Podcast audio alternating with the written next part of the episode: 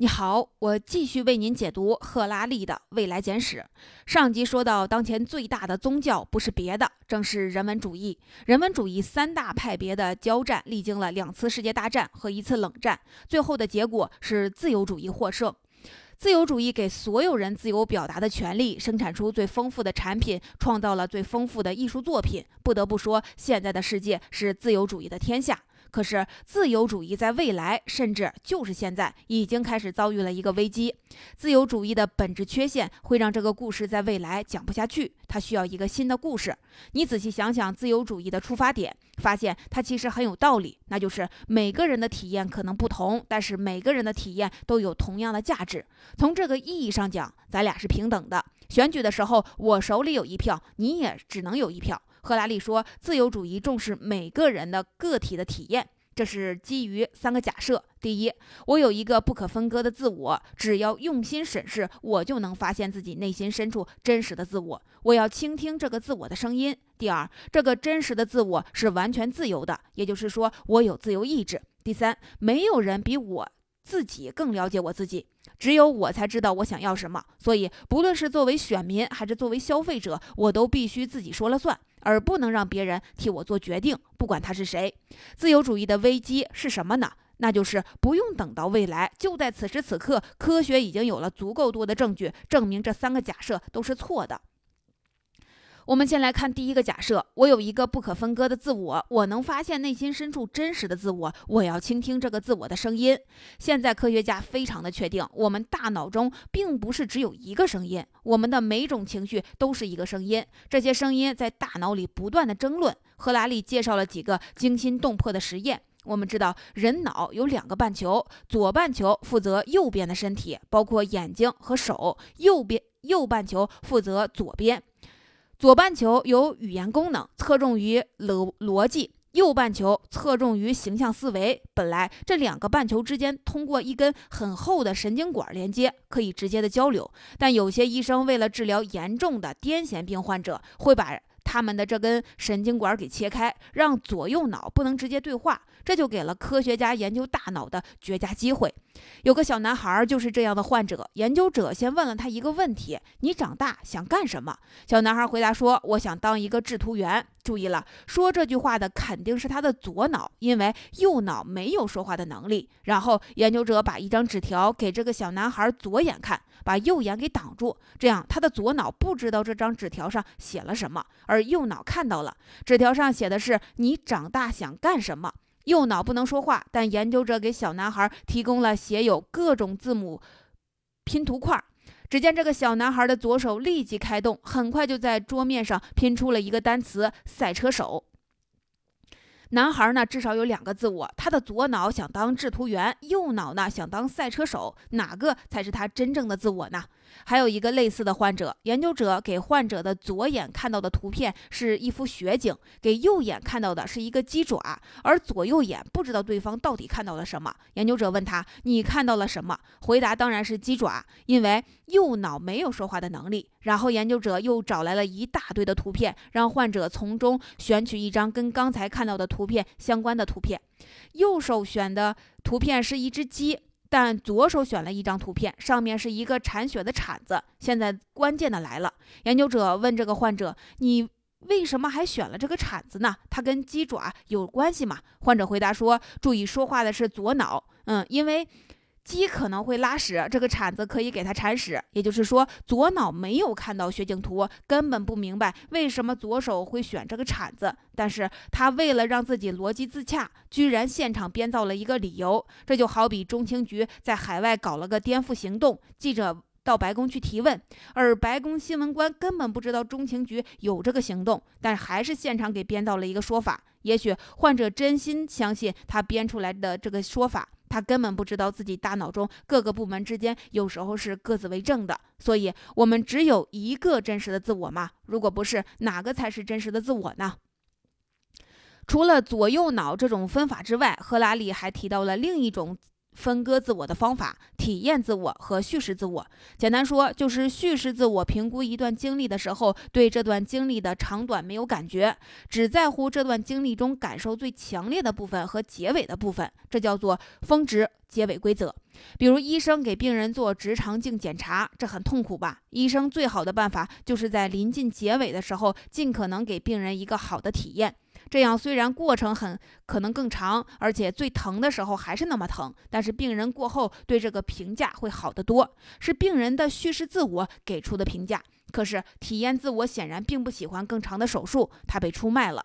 赫拉利说：“我们平时的自我认同大约就是这个叙事自我，叙事自我一直都在讲故事，同样是挨饿。如果叙事自我说这就是为了下午的体检，体检。”我们就觉得没什么。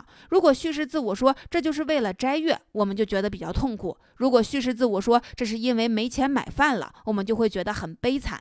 有时候叙事自我不得不讲一个不真实的故事，来让我们感觉自己生活的很有意义，或者至少觉得生活是逻辑自洽的。生物学对人脑了解的越多，就越发认定人只不过是一台计算机，所有过程无非就是物理和化学，人和动物一样，无非就是各种算法的集合，哪有什么特别的？有时候外界给个什么刺激，我们就会做出什么反应；有时候我们也会做出一些真正随机的决定，但这种随机决定也不是我们能够控制得了的。我们再来看自由主义的第二个假设。这个真实的自我是完全自由的，也就是我有自由意志。什么叫做自由意志呢？比如一个人说我想要什么就可以去追求什么，那我就是自由的。错了，这不叫有自由意志。大猩猩、狗和鹦鹉也可以想要什么就去追求什么，这没有什么高级的，只不过是被欲望驱使。科学家说的自由意志是人能不能选择自己的欲望？答案是不能。有很多的实验证明，人的欲望并不受意识控制，意识是受欲望控制。比如一项实验中。科学家给受试者一个开关，受试者可以随意的选择是开还是关。与此同时，科学家用功能性核磁共振实实时的观察受试者的大脑，结果发现，在受试者按下开关的几百毫秒，甚至是几秒之前，在他还没有意识到自己要怎么做选择之前，科学家看到大脑成像图就已经提前知道了他会怎么选。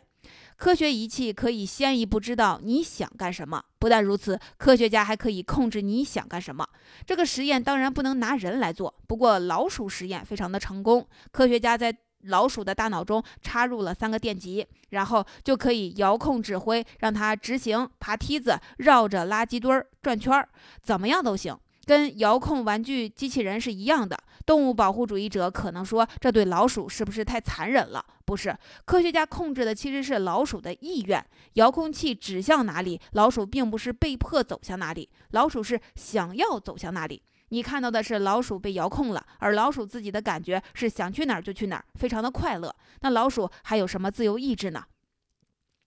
人跟老鼠没有什么本质的区别。以色列科学家在抑郁症的患者大脑中植入了一个芯片，就可以让患者快乐起来。有一次，患者说：“怎么我这几天反而更抑郁了？”科学家打开他的大脑一看，原来是芯片没电了。人的意识就是各种想法、感觉和欲望的集合，每时每刻都有各种欲望在我们的大脑中升起又消灭。你的决策可能是各种不同欲望谈判的结果，但是到底哪些欲望会出席这个谈判，你根本控制不了。所以，自我在哪里，自由意志又在哪里？如果我根本没有单一的自我，那投票的是谁呢？购物的又是谁呢？承担后果的又是谁呢？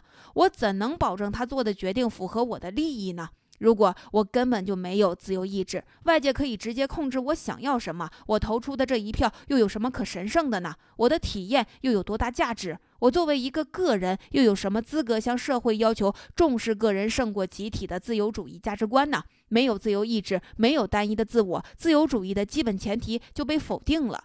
可是你可能会说，自由主义作为一个宗教，在过去的这一两百年内一直运行的不错呀，经济增长，文化繁荣。别管科学家怎么说，我们干脆假装自己有自由意志和自我，不也过得挺好的吗？到目前为止，自由主义的第三个假设还是对的。没有别人比我更了解我自己。也许我在做选择的时候，经常的犯错误，导致反过来损害了自己的利益。但是让别人替我做决定的话，肯定只会更差。但是赫拉利说，从现在开始，实际上已经开始了。自由主义者说的这一条也错了。过去，科学因为证明了上帝不靠谱，给了以人为本的自由主义发展的机会。现在，科学又给了自由主义会心一击，因为计算机算法比你自己更了解你。为了你自己的利益，你我我们大家都应该让计算算法来替我们做决定。至此，自由主义的三个假设全都被颠覆了。自由主义真没有意义了。真正的未来比这个更复杂。从现在看来，世界有三大趋势，对应着人的三种不同的命运。第一种，人工智能如此的强大，人作为一个工作者，经济价值和军事价值都没有了，那么政治经济体系就会认为人没有价值。第二种，也许人类整体还是有价值的，但是每个人作为个体是没有价值的。第三种，也许有些个体还是有价值的，但他们是经过了生物学升级改造的超人。这三个趋势中，哪一个的效果最快、最明显？赫拉利没有给出判断。我们姑且假定，在未来相当长的时间内，三个趋势同时进行。那么，就在二十一世纪，全体人类将会被技术进步的趋势给划分为三种人。无用的人、没有自主的人和神人，这三种人不可能是平等的，有可能像现在印度种姓划分，也有可能像十九世纪欧洲白人跟非洲黑人那样的划分。我们那个时候再回头看，现在这个强调每个人的体验有同样价值的自由主义时代，简直就是做了一场好梦。先来说无用的人，为什么自由主义是欧洲？欧美发达国家的主要意识形态，而不是在发展中国家兴盛呢？因为在工业化国家，人力是非常宝贵的资源。大工厂时代，每一个工人都是特别有用的。战场上每多一个士兵，就能让你方多一分胜算。为什么要给妇女投票权呢？因为当时的经济生产很需要妇女，重视每一个人，不仅仅是一种高大上的理念，而且也是因为那时候的经济和军事需要每一个人。如果不需要了呢？比如，现代战争越来越依靠高科技，将来你只需要很少的士兵加上后方的几个专家就能打仗。大部分武装力量也是无人机和机器人。在这种战争中，人反而是一个累赘。你设想一下，两伙无人机对峙，其中一伙必须请示人类指挥官才能开火，另一伙可以自动的开火。你猜谁的胜算更大呢？人类士兵可能是滥杀无辜、强奸、抢劫。只要给机器人士兵加上一个道德算法，他们就能比人类更可靠。只要只有人能做的，而机器做不了的事儿，现在看来只有意识。可我们前面说了，意识也许只是一个精神污染。至少在生产和战争这些事儿上，意识可有可无，智能才是必须的。现在生物学告诉我们，一切生物都只不过是算法集合，除去意识不算，人无非就是一台计算机。那计算机在任何方面的智能都可以取代人类。过去，机器取代一些人的工作，而人总能发明新的工作。但赫拉利说，这可不是自然规律。现在的趋势就是，机器的智能就是越来越比人更适合工作。比如，机器可以做股市的高频交易，人类交易员做不到那么快的反应速度，而且现在已经广泛使用机器了。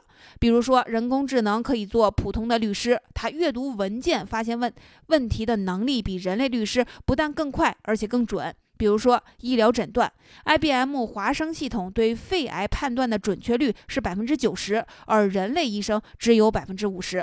再比如说，机器还可以做药剂师，美国人类药剂师犯错的概率是百分之一点七，这意味着每年五千万个处方处理错误。而旧金山市已经用上了一个机器人的药剂师，处理了两百万个处方，无一出错。你可能认为艺术创作总是人的领域吧？加州一个音乐学的教授搞了一个叫做 EMI 的算法，能够按巴赫的风格作曲。观众认为 EMI 的创作的曲子比真的巴赫更像是巴赫。工业革命带来了无产阶级，现在的人工智能革命也会带来一个新阶层，一个对经济和军事来说都没有用的阶层。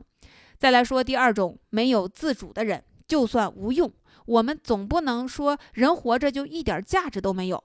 别忘了，我们搞人工智能的初衷不是为了取代人，而是为了给人服务。又或者说，就算很多人没有用，至少还会有一些人，哪怕在人工智能的眼中，他们也是有价值的。但赫拉利说，这些可能比较高级的人作为一个整体也许有价值，但是他们作为个体可能还是没有价值，因为他们也许会放弃决策权。谷歌。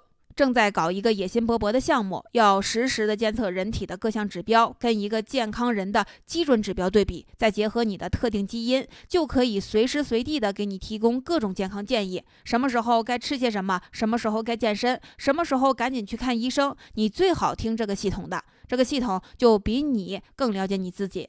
也许你想表现一点反抗精神，说我就不听。但是别忘了，系统非常的了解你。如果系统总能在最合适的时机，用最合适你的方式劝说你去做这些事情，最后你发现最符合你自己利益的做法就是听他指挥。赫拉利说：“计算机算法跟我们的关系大概呀分成三步走。第一步，算法相当于是我们身边的先知，也许呢是一个算命的，你有什么问题问他一下，但是决策权在你手里。第二步，算法相当于是我们的代理人，你告诉他一个大的方向和原则，他去执行。至于执行过程中的一些小的决策，他自己说了算。第三步，算法就成了我们的君主，你索性就什么都听他的了。”微软正在研发一个叫做人工智能助手。你把你的各种个人信息、计算机里的所有文档都告诉他，他就可以提供给你各种建议。赫拉利预测，未来我们会越来越依赖于这种助手。比如，我想去你们公司工作，你就不用再看我的简历了，咱们就可以直接让你的助手和我的助手联络，他俩谈好了，我就可以去。用这种方法找对象也很容易，所以我最好的选择就是干脆听助手的。比如说，现现任的总统干了三年，都干的还不怎么样。本来我就很反感他，可是第四年为了连任，总统搞了各种惠民的小政策，还特别善于煽情演说。我的叙事自我被打动了，让我还投他的票。这时候，我的助手就会站出来，他告诉我：“你在某某的时候和某某的时候，因为这个总统的政策而产生过强烈的不满，难道你忘了吗？”我的。我是的确忘了，但我的助手是不会忘，所以我最好的选择不是听叙事自我的，而是听助手的。那么这些助手们联网起来，可能就会有更进一步的行动。比如现在的 A 路线堵车，A 路线上所有的司机的助手们都知道现在 B 路线很空，但这些助手互相的一商量，不能告诉所有的司机这个消息，否则大家一窝蜂的都去了 B 路线，B 路线不也就堵了吗？所以，有些助手出于对你的好意，会故意不告诉你一些事情。而且，还有一种可能，既然国家、公司、天神这些虚构的东西都可以拥有实实在在的财产，将来算法是不是也可以拥有财产呢？也许某个人工智能就直接开了个公司，让你去给他打工，你去不去呢？我们的健身听助手的，购物听助手的，投票也听助手的，那我们所谓的人权还剩下什么呢？也许还真有一种人就不受算法的控制，就是控制算法。这就是我们要说的第三种人——神人。也许世界上总有一些精英是一直都有用、一直都重要的，算法不能理解这些精英，也不知道他们有什么需求。这些人才是。世界的主人是站在算法系统背后做最重要决策的人。普通人听算法的，算法听他们的，但他们可能不是智人，而是神人，利用生物技术主动升级了的人。二十世纪的医疗技术以治病为主要目的，二十一世纪的医疗技术可能会给人升级为主要目的，但绝对不是所有人都能升级，只有极少数富人能花得起这个费用，也只有极少数人系统认为给你升级是最值得的。那时候又该怎么办呢？自由主义的基本论点是所有的人体验是平等的。可是你想，如果神人出现，智人根本看不懂神人的生活，神人也对智人的生活不屑一顾。你说这两种人的体验还能是平等的吗？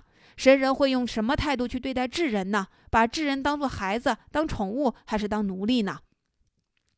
所以啊，科学实验的判断，再加上这三个实践的趋势，自由主义大势已去。二十一世纪正在酝酿新的宗教。赫拉利说，目前能看到的新宗教有两个，一个叫技术人文主义，一个叫数据教。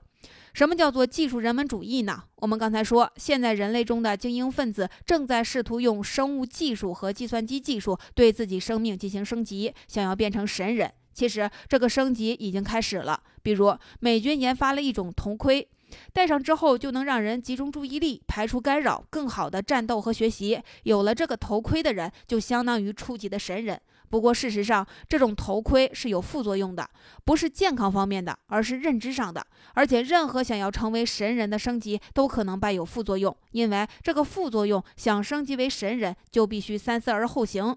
升级成神人是一种什么样的体验呢？七万年前，智人一次偶然的基因突变就获得了一个全新的认知能力，联合想象一个不存在的事物。这个能力一出来，没有这种基因突变的人种就再也无法理解智人的体验了。那如果将来有人用主动的基因改造技术，也获得了一个全新的认知能力，我们作为智人还能指望我们能理解他们的体验吗？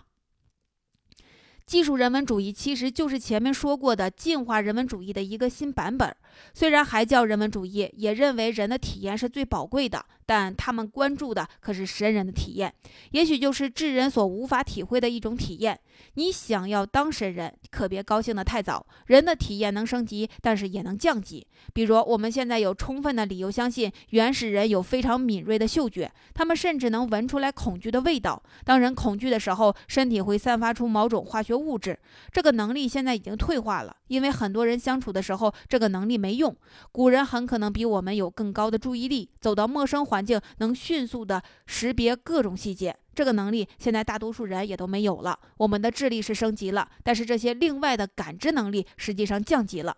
神人搞认知升级会主主要跟着眼在经济和政治有用的各种能力上。市场和经济系统要求他们做出这些升级的同时，也会要求他们把另外一些认知能力给降级。比如那个注意力头盔，注意力的提升是以牺牲怀疑能力、容忍度和允许矛盾感情共存这些能力为代价的。如果你经常的戴这个头盔，你的学习能力和考试能力的确会更强，但也许你就从此不再质疑书上的东西了。从考试的角度讲，这是一个升级；但从别的方面看，这是不是在降级呢？神人想做的另外一个升级是选择自己的欲望。我们已经知道，人没有自由意志，不能选择欲望。我们的每一个决定都是不同欲望交战妥协的结果。比如，我对公司老板很不满，有强烈的反抗欲望，但我同时又要养家糊口，也要忍辱负重待下去的欲望。面对这种情况，自由主义要求我们深入挖掘自己的内心，问问自己到底想要什么。而神人要做的是，则干脆用技术手段除去那些不必要的欲望。我们的目标就是要获得金钱和权利，凡是跟这个目标无关的想法全部都除去。这样真的好吗？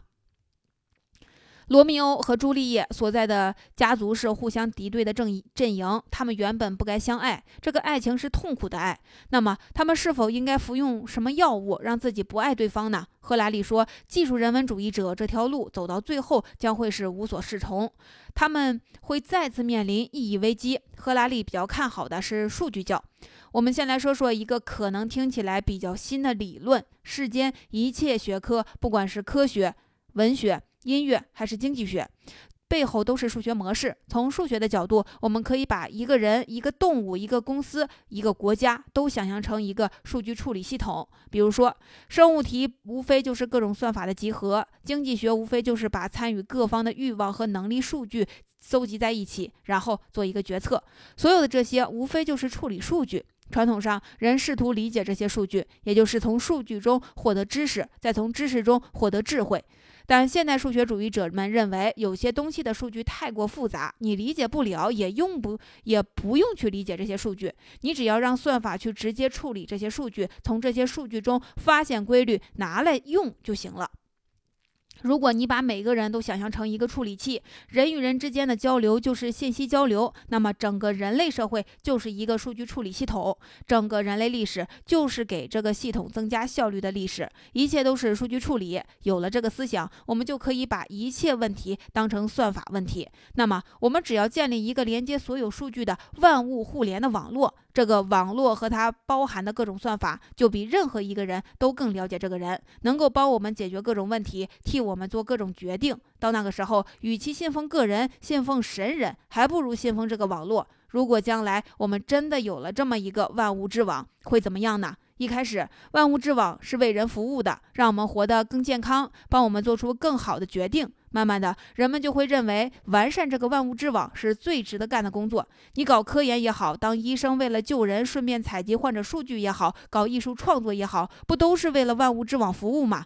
现在有些物理学家就会说，我的人生意义就在于发现物理定律。物理定律是造福所有人的，比我个人的生命更重要。那么将来也会有人说，万物之网的存在比自己的存在更重要。人的所有知识都在这个网里，世间的所有数据都在这个网里。可以说，整个人类的文明乃至整个宇宙的信息都在这个网里。终有那么一天，万物之网会发展到人类无法理解的地步，算法之间互相配合和升级，算法自己产生新的算法，万物之网将独立于人类而存在。到那个时候，万物之网就成了世界上第一个可宝贵的东西，比人更宝贵。完善这个万物之网，想办法让万物之网更好的为人服务，就成了一份神圣的工作。万物之网是上帝、科学家、程序员、医生、教师，所有这些为万万物之网工作的人都是牧师。也许这个万物之网的存在，就给人类存在找到了一个新的意义。这不就是新的宗教吗？这就叫做数据教，也可以叫做数据主义。宗教得有价值观，数据主义的价值观就是信息要流动。过去我们说言论自由，这就是人的权利；而将来我们会说信息自由，这不是人权，而是信息自己的权利。信息想要自由流动，数据主义者认为，哪怕是这个信息的生产者，也不能拥有和控制这个信息。信息自己想要让更多的人看到它，宗教得有戒律。赫拉利说，数据主义的戒律有两个：第一是你要跟尽可能多的媒体和信息连接，不断的生产和消化信息，最大化自己的信息流；第二是你要把更多的东西跟万物之网相连，哪怕是有些东西自己不愿意联网，你也要设法的让它连上网。数据主义对人的体验有什么看法呢？那就是必须是上网分享了体验才有价值。你应该把你的体验记录下来，上传而且分享。在数据主义者看来，你的。经历哪怕是在惊心动魄，如果万物之网不知道，那就没有价值。分享体验，完善万物之网这个人类知识的总和，才是你的体验的价值所在。宗教得有许诺，数据主义的许诺就是，如果你允许信息自由的流动，让万物之网越来越完善，它就能造福每一个人。就算这个万物之网不能解决所有的问题，它也已经有了巨大的价值。数据教也已经可以合理的存在了。这样，这本书的内容就讲完了。还是要记住赫拉利在开头告诉我们的这个道理：学历史不是为了预测未来呢，有很多的可能性。神人还是万物之网主导这个世界，我们不知道哪个是必然的。了解历史，恰恰是让我们能多考虑一种可能性。在全书的结尾，赫拉利邀请我们继续关注三个大问题。这三个问题涉及全书的基本假设，也许将来科学进步会有不同的答案。第一个，生物真的只是一堆算法吗？生命真的只是数据处理吗？第二个，智能和意识到底哪个更有价值呢？第三个，如果那些没有意识但是有高度智能的算法比我们更了解自己、社会、政治、日常生活，将会是什么样呢？得知自己就是一台计算机是一种什么样的体验呢？现在我们都体验到了，我们比计算机多了一个主观体验，也就是意识。但意识可能只不过是精神污染，计算机完全可以假装自己有意识，并且通过图灵测试。如果意识和智能是完全独立的，现在我们引以为豪的任何技能，在原则上将来算法都可以做到，而且算法会比我们做得更好，甚至比我们更了解自己。到时候我们最好的选择就是听算法的。如果赫拉利说的这些都是对的，那么结论就是人生根本就没有真实的意义，一切意义都是幻想出来的。但这有有什么不好呢？别忘了，幻想可是智人在动物界中的特有的超能力。我们的建议是继续生活在虚构之中。我会继续的维护各种我认为有价值的想象的共同体。我会继续的增加我的体验，提高我的敏感度。我会继续的追问我的内心到底想要什么。但是因为我知道这些都是虚构的，所以如果有某个想象的共同体要求我牺牲自己或者是别人的生命去维护它，我不干。在我经历的事情增加体验的时候，我知道我对这件事的解读只是一个主观看法，我不应该执着于这个看法。当面临重大选择的时候，我会告诫自己，现在内心深处最强大的那个声音，可能他的是错的。